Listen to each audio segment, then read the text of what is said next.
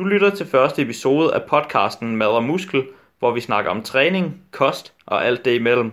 Jeg er din vært Nikolaj Bak, personlig træner, træningsskribent og foredragsholder, og i den her episode der snakker jeg om kalorietælling. Jeg afholder også en live Q&A for mine følgere på Facebook, hvor jeg svarer på spørgsmål om træning og kost. Jeg håber du vil nyde at lytte med. God fornøjelse. Det er søndag, og det betyder, at det er tid til endnu en øh, live Q&A fra mig, for jer følgere. Så øhm, ja, tanken er, at I kan øh, stille nogle spørgsmål omkring kost og træning, og så vil jeg øh, forsøge at svare så godt som muligt her øh, det næste stykke tid. Øhm, indtil da, så kunne jeg godt tænke mig at, øh, at snakke lidt om kalorietælling. Man kan sige, at jeg har skrevet meget om, at en vigtig del af det at have en evidensbaseret tilgang, det er, at man er villig til at ændre sin opfattelse, hvis man bliver præsenteret for nogle argumenter, der modstrider dem, og de argumenter er bedre, end hvad man havde i forvejen.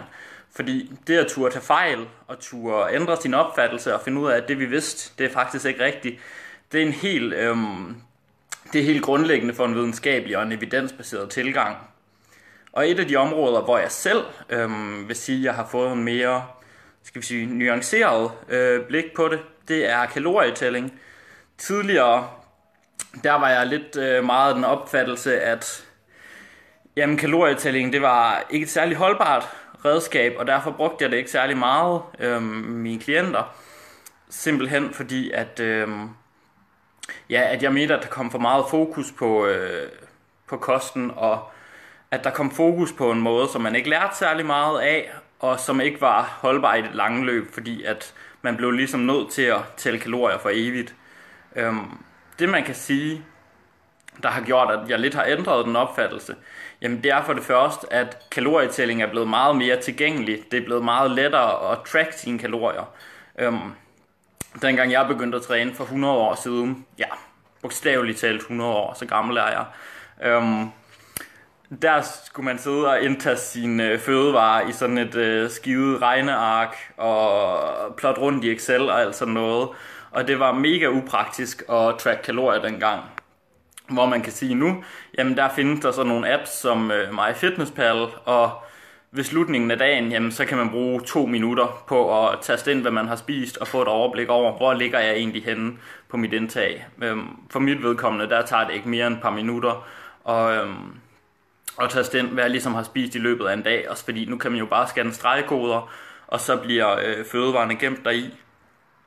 Så man kan sige på den måde, jamen, så hjælper kalorietælling jo nogen, øh, for eksempel mig, og for eksempel nogle af de klienter, jeg har, til rent faktisk at skulle tænke mindre på mad i løbet af dagen, og spise mere fleksibelt. Øhm, fordi hvis man bare har ligesom et samlet kalorieindtag, man skal ramme, og måske et proteinindtag, nogle andre retningslinjer derinde for, Jamen, så er det bare meget lettere at, at blive dækket ind og spise varieret og spise forskellige madvarer, fordi at der er ikke nogen faste mængder, som man for eksempel har i kostplaner, som der er mange, der er glade for, hvor du skal spise så og så mange gram ris og kylling i hver måltid. Men her skal du egentlig bare blive, blive dækket ind inden for øh, dit samlede kalorieindtag, og så kan man vælge madvarer frit derimellem. Og hvis det gør, at man spiser mere øh, fleksibelt, og tænker mindre på mad i løbet af dagen, skal bruge mindre tid på at gå og tænke, åh, er jeg nu blevet dækket ind med næringsstoffer? Jamen, så er det jo perfekt. Øhm, så jeg plejer at sige til folk, der har prøvet at tælle kalorier, oplever du, at du tænker mere eller mindre på mad i løbet af dagen, og oplever du, at du spiser mere øhm, eller mindre fleksibelt, når du tæller kalorier. Og man kan sige, hvis det giver mere fleksibilitet, og det giver mindre madtanker og mindre madstress i løbet af dagen, jamen så er det jo helt perfekt.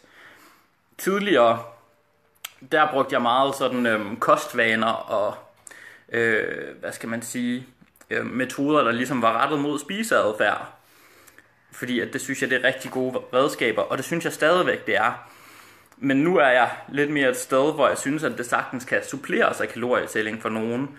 Der er mange, der har sådan en opfattelse af, at enten så lever du rigtig strikst og tæller kalorier, eller så spiser du kun efter kostvaner, eller måske efter appetitsignaler og så videre. Altså mere hen i den retning, man måske vil kalde intuitiv spisning.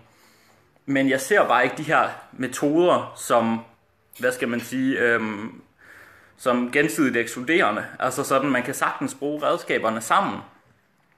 Hvis vi nu siger, at man spiser efter øh, sin appetit, og, øh, og bruger det som rettesnor, eller ligesom sine, sin sultsignaler og intuition, jamen så kan man jo ved slutningen af dagen hakke ind, hvor meget har jeg rent faktisk spist, og se, hvor man ligger kaloriemæssigt.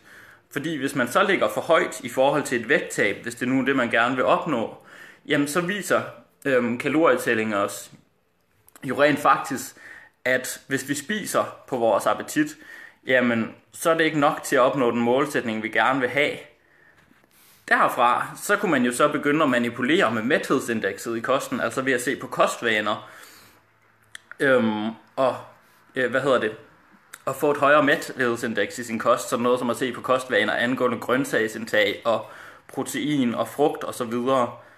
så der kan man sige, der har vi tre forskellige sådan tilgange, der understøtter hinanden. Øh, spiseadfærden, hvor vi ligesom øh, spiser på vores appetitsignaler. Øhm, og hvad skal man sige, kalorietællingen, hvor vi tracker og måler, hvor meget, øh, hvor meget vi indtager. Jeg kan rigtig godt lide at have mine data. Øhm, jeg synes, jo flere data man har, så længe at de ikke er utrolig ind, hvad hedder det, øhm, at de kræver en utrolig høj indsats og øh, samle ind, og at de ikke stresser en, så synes jeg, det er godt at have flere data generelt, øh, både angående træning og kost. Og så kan man sige, hvor man ser på kostvanerne, der jo igen har et redskab, hvor vi ser på, øh, hvilke typer fødevarer spiser vi, og er der noget, vi kan skrue på her, for at det, øh, det passer bedre overens med, hvor vi vil ligge kaloriemæssigt, men stadigvæk spiser intuitivt, som der er nogen, der vil kalde det. Øhm, husk bare at øh, fyre løs med spørgsmål. Jeg kan se jeres øh, spørgsmål i kommentarfeltet. Men en lille kommentar til det her med intuitiv spisning, øhm, som er meget oppe i tiden, og som jeg synes på mange måder er en god trend. Det her med, at man mere øhm, fokuserer på spiseadfærd og på at lytte til ens krops signaler, når man spiser. Øhm, overordnet er det en rigtig fin ting, men der er altså også bare nogen, hvor det at spise på sin intuition, det ikke er den rette løsning lige nu. Øhm, fordi at det at spise for nogen kan være øhm, noget, de er utrolig afhængige af. Selve adfærden at spise, man snakker meget om sådan noget som sukker, det skulle være afhængighedsskabende. Madvarer er ikke afhængighedsskabende, men det at spise kan være utrolig afhængighedsskabende for nogle personer. Hvis vi ser på øh, folk, der er blevet opereret for gastric bypass, jamen så er der en meget højere forekomst af øh, depression, selvmord, øh, alkoholisme og stofmisbrug efter den her operation. Og det siger lidt om, at for mange svært overvægtige i hvert fald, der kan, øhm, der kan det at overspise og bruge maden som et fix, det, jamen det kan være sådan en coping-mekanisme for, for, at der er et eller andet, øhm, hvad skal man sige, mentalt ubehag, som man prøver at berolige. Og når maden den har den her effekt, øhm, så er det bare rigtig svært at spise på ens intuition, fordi den, den per definition gør, at man bare craver mad rigtig, rigtig meget, fordi man har det her behov for at dulme noget, øh, noget mentalt, hvis man kan sige det sådan.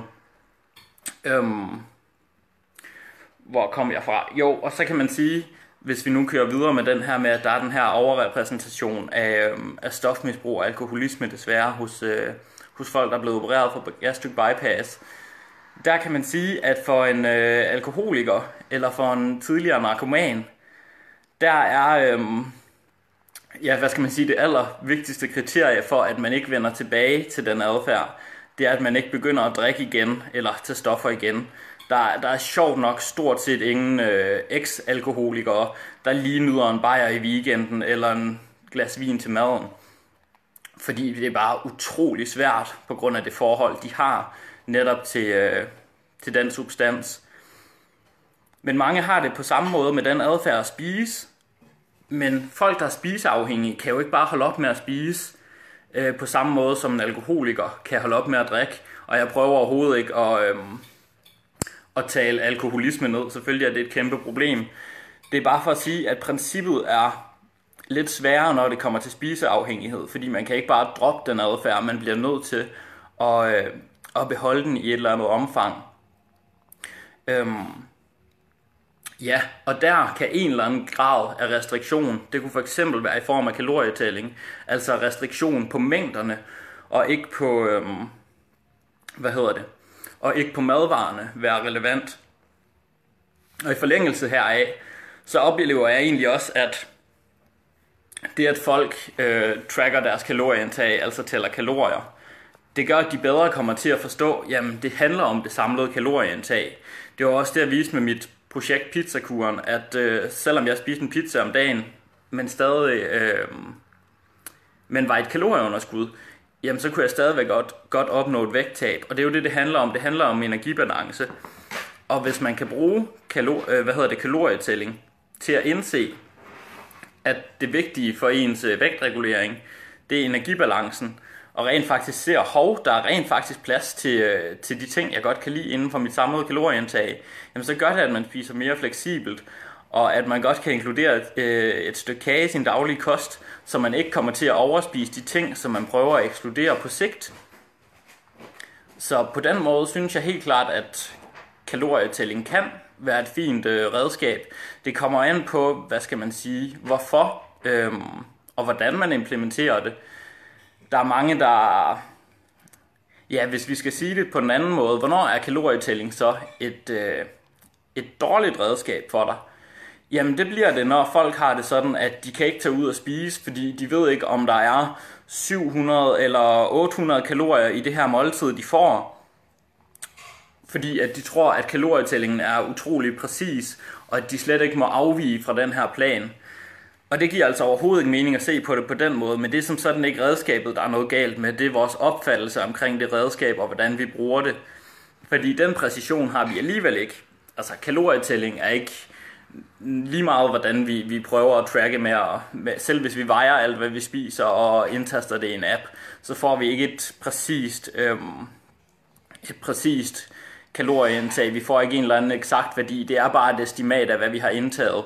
Fordi at kalorieindholdet i råvarer, det varierer rigtig meget, og optagelsen af næringsstoffer fra forskellige fødevarer er forskellige, alt efter hvad vi spiser det med os. Det kan være sådan noget som ost, hvor man ikke optager alt fedtet. Det kan være sådan noget som, øh, hvis vi spiser mange fuld, hvad hedder det, fuldkorn eller bare kostfiber i et måltid, jamen så har det det også med at, at binde noget af fedtet i fordøjelseskanalen. Og på den måde er der bare så mange faktorer, som vi ikke kan tage højde for med kalorietælling. Og det er også helt fint, fordi vi skal bare bruge tallene på lang sigt til at have et eller andet estimat for, hvor vi ligger, øhm, og for at kunne spise mere fleksibelt, hvis det er sådan, man har det med det. Øhm, men man skal i hvert fald ikke tro, at det er et utrolig præcist værktøj, og det skal ikke afholde en fra at gå ud og spise, eller spise på appetit, eller øh, spise mad en gang imellem, hvor man ikke ved, hvad kalorieindholdet er der i, fordi det har ikke nogen værdi, at måle alt, hvad du spiser hver eneste dag ned til mindste detalje. Det skal være et groft øh, værktøj, og det skal bruges sammen med selvfølgelig øhm, fornuftige kostvaner og så videre. Altså, jeg plejer at sige, at de fleste værktøjer har en eller anden relevans, både inden for træning og kost, men hvis man bare skruer sig helt fast ind på et af dem, jamen så, øh, så får man ikke de resultater, man gerne vil opnå. Det var øh, umiddelbart det, jeg havde at sige om øh, kalorietælling. Der øh, er lige kommet en kommentar ind her på faldrebet fra øh, Allan Thompson. Er der faktorer, der kan gøre, at dit kalorie, nej, at dit kalorieafbrænding ikke kan passe? Ja, øhm, som jeg snakkede om før, så først og fremmest det her med, at øhm, at vi ikke nødvendigvis optager alle kalorier fra den mad, vi spiser. Man kan sige, at øh, nu snakker man rigtig meget om, at energibalance det afhænger af kalorier ind versus kalorier forbrændt. Og det giver god mening, men det er faktisk ikke helt rigtigt. Det, det giver mening øh, at snakke om, er øh, kalorieoptag, altså hvor mange kalorier vi optager af den mad, der kommer ind i kroppen, kontra kalorier forbrændt eller kalorier forbrugt. Øhm, og der er der, der er der forskellige ting, man kan tage højde for. For det første er der den her øh, termogene effekt, som man snakker om, eller den termiske effekt af fødevarer. Det vil sige den energi, vi bruger på at øh, forbrænde, øh, nej, vrøvl. Det vil sige den forbrænding, vi har ved øh, optagelse, og ved fordøjelse af madvarer. For sådan noget som protein er den ret høj. Øhm, måske helt op til en tredjedel af proteins energiindhold i trænene er der noget, der tyder på, at det rent faktisk bliver forbrugt på, øh, på optagelse og fordøjelse. Og det betyder jo, at nettooptaget af kalorier er lavere. Det er også derfor, at det, eller det er en af grundene til, at det kan være en rigtig god idé at have et øh, højt proteinindtag, hvis man vil tabe sig. Sådan noget som, hvor grov fødevaren er, øhm, har også betydning. Øhm, man lavede et studie, hvor man sammenlignede sådan en øh, grov toast med øh, cheddarost i, med en, øh, med en lys toast med sådan noget øh, ærgerligt, rigtig meget forarbejdet ost i. Og selvom kalorieindtaget var det samme, eller kalorieindholdet var det samme i de her to madvarer, jamen så den øh, forarbejdede version, altså det meget lysbrød, det medfører kun halv så høj termisk effekt. Så det, at maden er uforarbejdet og måske har flere kostfibre og sådan, jamen det er helt klart med til at øge vores øh, energiforbrug, når vi spiser. Øhm, altså det, vi kalder den termiske effekt. Og så igen, optaget kan være forskelligt. Øhm, sådan noget som forskellige grøntsager optager vi bedre, hvis det er blevet øh, tilberedt ofte, eller pureret eller lignende, fordi så skal vi ikke bruge, øh, så har vi ikke lige så svært ved at fordøje, øh, hvad hedder det, cellerne i, øh, i plantevæggen, så vi optager lidt flere kalorier derfra. Så noget som nødder har den utrolig stor betydning, om vi har øh, tykket dem først, eller om eller om vi bare spiser dem øh, hele som peanuts, man kører ned. Man lavede et studie, hvor man sammenlignede at spise hele peanuts med peanut butter, og når man spiser hele jordnødder, peanuts, whatever, så var øh, optaget af fedtsyre, det var næsten 40% lavere, altså, og det, det er ret meget, når man tænker på, hvor meget fedt der er i, øh, i nødder, så det kan gøre en stor forskel for det reelle, øh, hvad hedder det, kalorieoptag, selvom vi egentlig spiser samme mængde kalorier. Så ja, der, øh, der er meget at tage højde for, og så er der jo alt sådan noget som øhm, naturlige variationer i råvarerne derudover. Nogle fisk kan have meget forskelligt øh, fedtindhold, alt efter hvilken øh, tid på året det er. Sådan noget som sild har øh, meget højere fedtindhold i efteråret. Øhm, og alle de her faktorer, og det, det, det tager kalorietælling ikke højde for, og det er fint nok, fordi det skal bare være et, et værktøj, hvor vi har nogle data på sigt. Altså den enkelte dag er ikke vigtig, ligesom en enkelt vejning ikke er vigtig. Vi skal bare have et, have et, groft, øh, hvad hedder det, et groft estimat.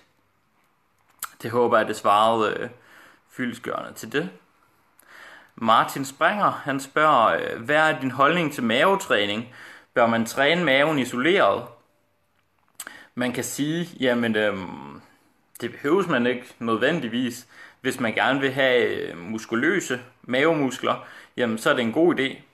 Man kan sige, at øh, der er lidt sådan et, skal vi sige, dogme om, at øh, squat og dødløft og vægtbærende aktiviteter, øh, altså hvor man har en stang på ryggen og skal stabilisere rygsøjlen, at de træner maven optimalt. Og man kan sige, at de træner også mavemuskulaturen fint til at stabilisere rygsøjlen, fordi det er det, de gør i den position. Men i forhold til, hvis man gerne vil have en øh, sixpack eller en muskuløs øh, power belly, jamen så bliver man nødt til at træne maven på en måde, der stimulerer hypertrofi i den. Og hypertrofi, det er muskelvækst, kan vi lige øh, huske at sige her. Men det opnår man ikke optimalt ved at træne mavemuskulaturen statisk. Det gør man generelt ikke med muskler. Muskler de skal strækkes, og de skal kontraheres. Altså det man vil kalde dynamisk træning, for ligesom at, øh, at respondere med muskelvækst. Så for, øh, for mavetræningsvedkommende, jamen der vil det være øvelser, hvor man øh, flekterer og ekstenderer rygsøjlen, altså som man gør i en mavebøjning, hvor man ikke øh, ligger og bruger hoften i hvert fald, som der desværre er mange, der gør. Øhm, en god øvelse til det, det vil være sådan noget som øh, cable crunches eller reverse crunches, fordi det føles mere intuitivt at bukke i rygsøjlen og kontrahere mavemusklerne, når man laver den øvelse. Så hvis man gerne vil have mere muskelmasse på maven, jamen, øh, så er det en god idé at lave noget isoleret træning, men det skal også lige huskes at siges, at det vigtigste for en sixpack, det er altså, øh, at man kommer lavt nok ned i fedtprocent. Og samtidig så skal man ikke, fordi man gerne vil have en sixpack, øh, bruge alt for lang tid på mavetræning, men fokusere på, på træning af hele kroppen selvfølgelig. Det der med at ligge og lave øh, 100, øh, hvad hedder det, 100 mavebøjninger hver eneste dag, det, det får man ikke noget ud af det er i hvert fald ikke en effektiv måde at bruge sin træningstid på, lad mig sige det på den måde. Hmm. Jesper Christensen spørger, mange bruger kalorieindtaget over en uge til at vurdere det samlede kalorieindtag, men hvorfor lige en uge? Er der noget evidens bag, at det lige giver mest mening? Øhm, kalorieindtaget over en uge, det er ikke rigtig noget, jeg har stødt på på den måde. Altså, du tænker, at man regner sammen, hvad man har spist samlet over ugen, og så bruger det som, øh, som rettesnor for sit kalorieindtag. Det jeg gør, og det langt de fleste gør i praksis, det er at have et, et dagligt kaloriemål, som man skal ramme. Øhm, hvis jeg lige har misforstået dit spørgsmål, så må du lige øh, prøve at skrive det igen, måske omformulere det. Øhm, men ellers nej, jeg vil, ikke, jeg vil ikke sige, at det giver god mening at prøve at regne det samlet ud over en uge. Øhm, fordi så tager man for eksempel ikke, man, man får ikke øje på sådan noget, som hvis man prøver at leve clean i hverdagen, øhm, som nogen snakker om, men kommer til at overspise rigtig meget i weekenden, så ser man ikke de her, de her toppe, som ikke er særlig smarte at have, hvor man bare spiser meget mere på nogle dage end andre, hvis man, hvis man prøver at regne sammen samlet for ugen. Anders Madsen den øh, gave MMA-fighter, han skriver, er der en regel for, hvordan man så præcis som muligt kan udregne sit eget kalorieforbrug, altså om man skal have 3500 eller 4000 for eksempel? Skal man prøve sig frem, eller kan det regnes ud? Der findes nogle, øh, nogle beregnere, der kan give et groft estimat, øh, baseret på ens kropskomposition, altså hvor meget muskelmasse og fedt man bærer rundt på, og øh, på hvor fysisk aktiv man er. Men det er bare et estimat selvfølgelig. Øhm, jeg kan lige prøve at skrive en, øh, en formel nedenfor, som man kan bruge. Men som sagt, man skal huske, det er bare et øh, estimat, og det tager ikke højde for sådan noget som øh, termisk effekt og så videre i kosten. Øhm, det tager heller ikke højde for din need, sådan noget aktivitet, som egentlig ikke tæller som træning, sådan noget som at gå, i, gå og stå og øh, gøre rent og handle ind og fragte sig rundt øh, på cykel i løbet af dagen. Det tager det ikke højde for, men det kan altså betyde rigtig meget. Så igen, det er bare et estimat, man skal gå ud fra. Og øh, så kan man gøre det og justere. Allan Thomsen skriver igen, øhm, og det er en, i forlængelse af det her spørgsmål om øh, forbrænding. Han skriver, at det er den anden vej, jeg mener. Jeg er overvægtig og har tidligere haft god effekt af at skære kulhydrater og sukker væk. På et tidspunkt på over et år går mit vægttab så i stå, Efterfølgende kan jeg øh, kan jeg se, at jeg i perioder har lagt på et kalorieindtag på mellem 1500 til 1800 uden at tabe synderlig vægt. Fandt der ud af senere, at jeg havde en hormonubalance. Der er, meget, der er dog meget uenighed om det kan være effekten deraf. Min for, basalforbrænding ligger omkring 2600 til 2700. Øhm, Først og fremmest, man kan sige, at din basalforbrænding har i hvert fald ikke været på 26 til 2700 på det tidspunkt, hvis du ikke har, øh, har tabt dig.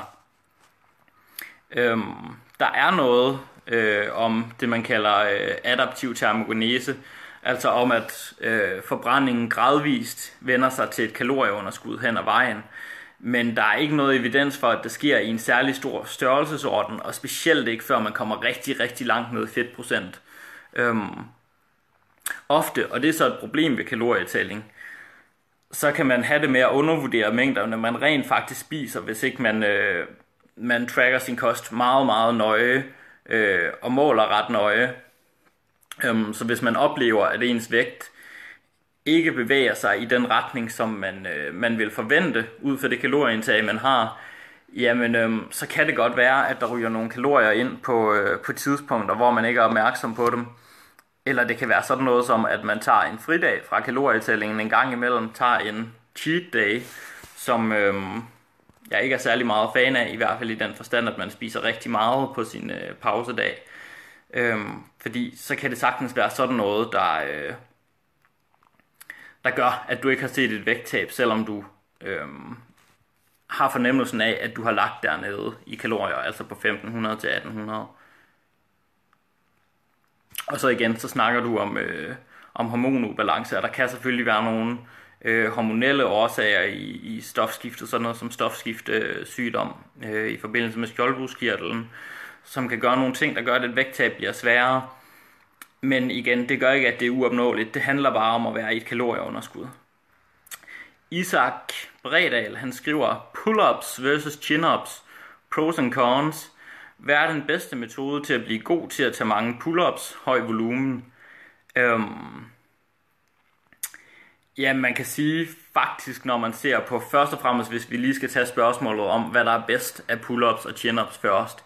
Hvis man ser på, øhm, på EMG-målinger, så er der faktisk ikke særlig stor forskel i muskelaktiveringen mellem de her øh, to øvelser. Der er mange, der tænker, at, at chin-ups, altså hvor man har underhånd, at de er øh, meget mere belastende for, øh, for biceps, hvor et overhåndsgreb det er meget mere øh, stimulerende for ryggen. Men når man ser på sådan nogle målinger af muskelaktivering, så ser det altså meget ens ud. Så jeg vil sige, først og fremmest så afhænger det af præference. Øhm, og så kan man sige, at det er en god idé at hvad hedder det, inkludere begge to i sin øh, træningsplanlægning, så man har noget at, variere, at variere imellem, og man har noget at skifte ud, når man rammer, øh, når man rammer loftet for volumen i den ene øvelse. Det vil sige, at når man kommer der til, at man ikke kan øge sin volumen i øh, pull-ups, øh, ved at komme mere vægt på, eller ved at lave flere sæt, jamen så vil det være oplagt at skifte over til øh, chin-ups, så man kan øh, restituere og øh, at komme sig over belastningen i det bevægemønster, også i forhold til sådan noget som, øh, som pattern overload, altså hvis vi bliver ved med at køre på og øge volumen i, øh, i det samme bevægemønster over lang tid, så bliver vi mere, øh, så er der større chance for, at vi får skader. Så man kan sige, hvis vi skifter en øvelse ud med en, der rammer på en lidt anden måde, men stadigvæk er i samme bevægemønster, jamen, så er det en fin måde at øh, holde skadefri på over sigt og stadigvæk sikre øh, progression i vores samlede volumen, altså det vi kalder progressiv overload. Øhm, og så spørger han også, hvad er den bedste metode til at blive god til at tage mange pull-ups? Høj volumen. Øhm, ja, man kan sige, det er bare ikke altid, man kan opnå en høj volumen i øh, pull-ups, hvis man ikke er stærk nok i forvejen. Så det afhænger meget af, hvor man, øh, hvor man er henne på hvilket niveau. Øhm, udfordringen er jo ofte, at folk slet ikke kan, øh, kan lave pull-ups til at starte med, og hvordan kommer man så i gang? Der er rigtig mange, der binder sådan en øh, elastik om øh, barn og bruger den til at, øh, at hive sig op med. Jeg har skrevet et indlæg ind på min side om det. Øh, hvis man søger på pull-ups, så dukker det nok op. Men øh, det korte og det lange er, at hvis man bruger sådan en elastik til at hjælpe en øh, med at lave pull-ups, jamen så hjælper den der kun i bunden, og det er den del af bevægelsen, hvor du er stærkest i. Så det giver ikke særlig meget mening, fordi vi, øh, vi får ikke noget hjælp i toppen af øvelsen, som er den, der er mest udfordrende. Så man gør bare styrkekurven mindre fordelagtigt i forhold til at, at være stimulerende igennem hele bevægeudslaget. Så det kan godt være en del af en træningsplanlægning, men øhm, jeg vil sige sådan noget som øh, strikte pull-ups, nej, strikte pull-downs er en god idé. Øh, ekscentriske øh, pull-ups eller chin-ups, hvor man sænker sig langsomt ned, er en fin måde at bygge grundstyrke på. Øhm, men ja, og så masser af pull-downs til at bygge øh, masser af styrke i ryggen med, fordi at øh, så får man den grundstyrke på et tidspunkt, der er nødvendig for at lave pull-ups. Og så kan man sige, når man kan lave nok pull-ups, jamen øh, så er det som du siger bare at køre på med høj volumen, hvis man vil være god til at lave mange pull-ups. Ja, det giver god mening. Vil man være god til at øh, have høj volumen i noget, jamen så skal man bare gradvist øge sin volumen. Lasse Ankær Nielsen, han skriver, Jeg er på anden uge med cirka 1000 kalorier i underskud. Min vægt har ikke rykket sig. Hvor lang tid går der typisk, før man ser en effekt af at være i kalorieunderskud? Øhm, jamen det kan man sige, det kommer an på, hvordan du har opnået det her kalorieunderskud. Jeg vil tro, at hvis du ikke har set noget efter to uger, så er jeg meget tilbøjelig til at tro, at du ikke er i et øh, underskud på 1000 kalorier. Fordi så burde du have tabt dig et kilo om ugen. Der er selvfølgelig naturlige variationer i øh, hvor meget væske man har i kroppen, øh, hvor meget mad man har i tarmen, og sådan, der kan være med til at, at udviske forandringer i vægten. Men over to uger, så burde du have set en, en ændring nu. Så spørgsmålet er, om du reelt er i så stort et kalorieunderskud, eller der er nogle kalorier, du ikke har tracket, eller at du måske har øh, nedjusteret dit kalorieforbrug altså din fysiske aktivitet i et eller andet omfang. Øhm, så ja, det vil, det vil jeg prøve at se lidt nærmere på, hvis jeg var dig. Derudover så spørger du, hvor lang tid går der typisk, før man ser en effekt af at være et kalorieunderskud? Øhm, og det er meget forskelligt. Jeg skrev om øh, noget her den anden dag med en øh, coach, som vi ikke behøver at nævne navnet på her, der havde øh, hvad skal jeg sige, reklameret med at kunne øh, skabe et, et øh, vægttab på 3 kilo på to dage. Øhm, og det er også fint nok, men det er bare fuldstændig øhm, værdiløst, fordi at man taber ikke noget fedt på to dage. Øhm, for at tabe 1 kilo fedt skal man være øh, i et kalorieunderskud, et dagligt kalorieunderskud på omkring øh, 7000 kalorier for at tabe det på en dag. Og det er man bare ikke. Så det der sker, det er, at man, hvis man øh, justerer sit kulhydratindtag rigtig meget ned, jamen så taber man glykogen, altså vores øh, kulhydratdepoter i muskler og lever, som binder væske, så man taber sig en hel masse væske, og hvis man samtidig spiser mindre, så har man mindre mad i maven, og der kan man nogle gange se et stort vægttab meget hurtigt, når man kommer i et kalorieunderskud. Netop fordi, at man har fjernet kulhydrat, og man har mindre mad i maven. Men øhm, det er ikke det reelle fedttab. Jeg vil sige, efter sådan, efter en eller to uger, jamen så burde man begynde at kunne se et fedttab på vægten. Alt efter sådan, hvor aggressivt man cutter. Men med, med 1000 kalorier underskud, der burde du helt klart kunne se noget nu. Så, så der er et eller andet, du burde, øh, du burde kigge nærmere på i hvert fald, vil jeg sige. Anyways, jeg kan se, der er kommet lidt øh, flere spørgsmål ind. Det er super fedt. Men øhm, dem vil jeg vente med til næste søndag, fordi jeg har lige et par øh, programmer, der skal skrives. Øhm, og videre opgaver på sådan en dejlig søndag her. Men det er nu okay. Jeg vil sige øh, tak, fordi I lyttede med.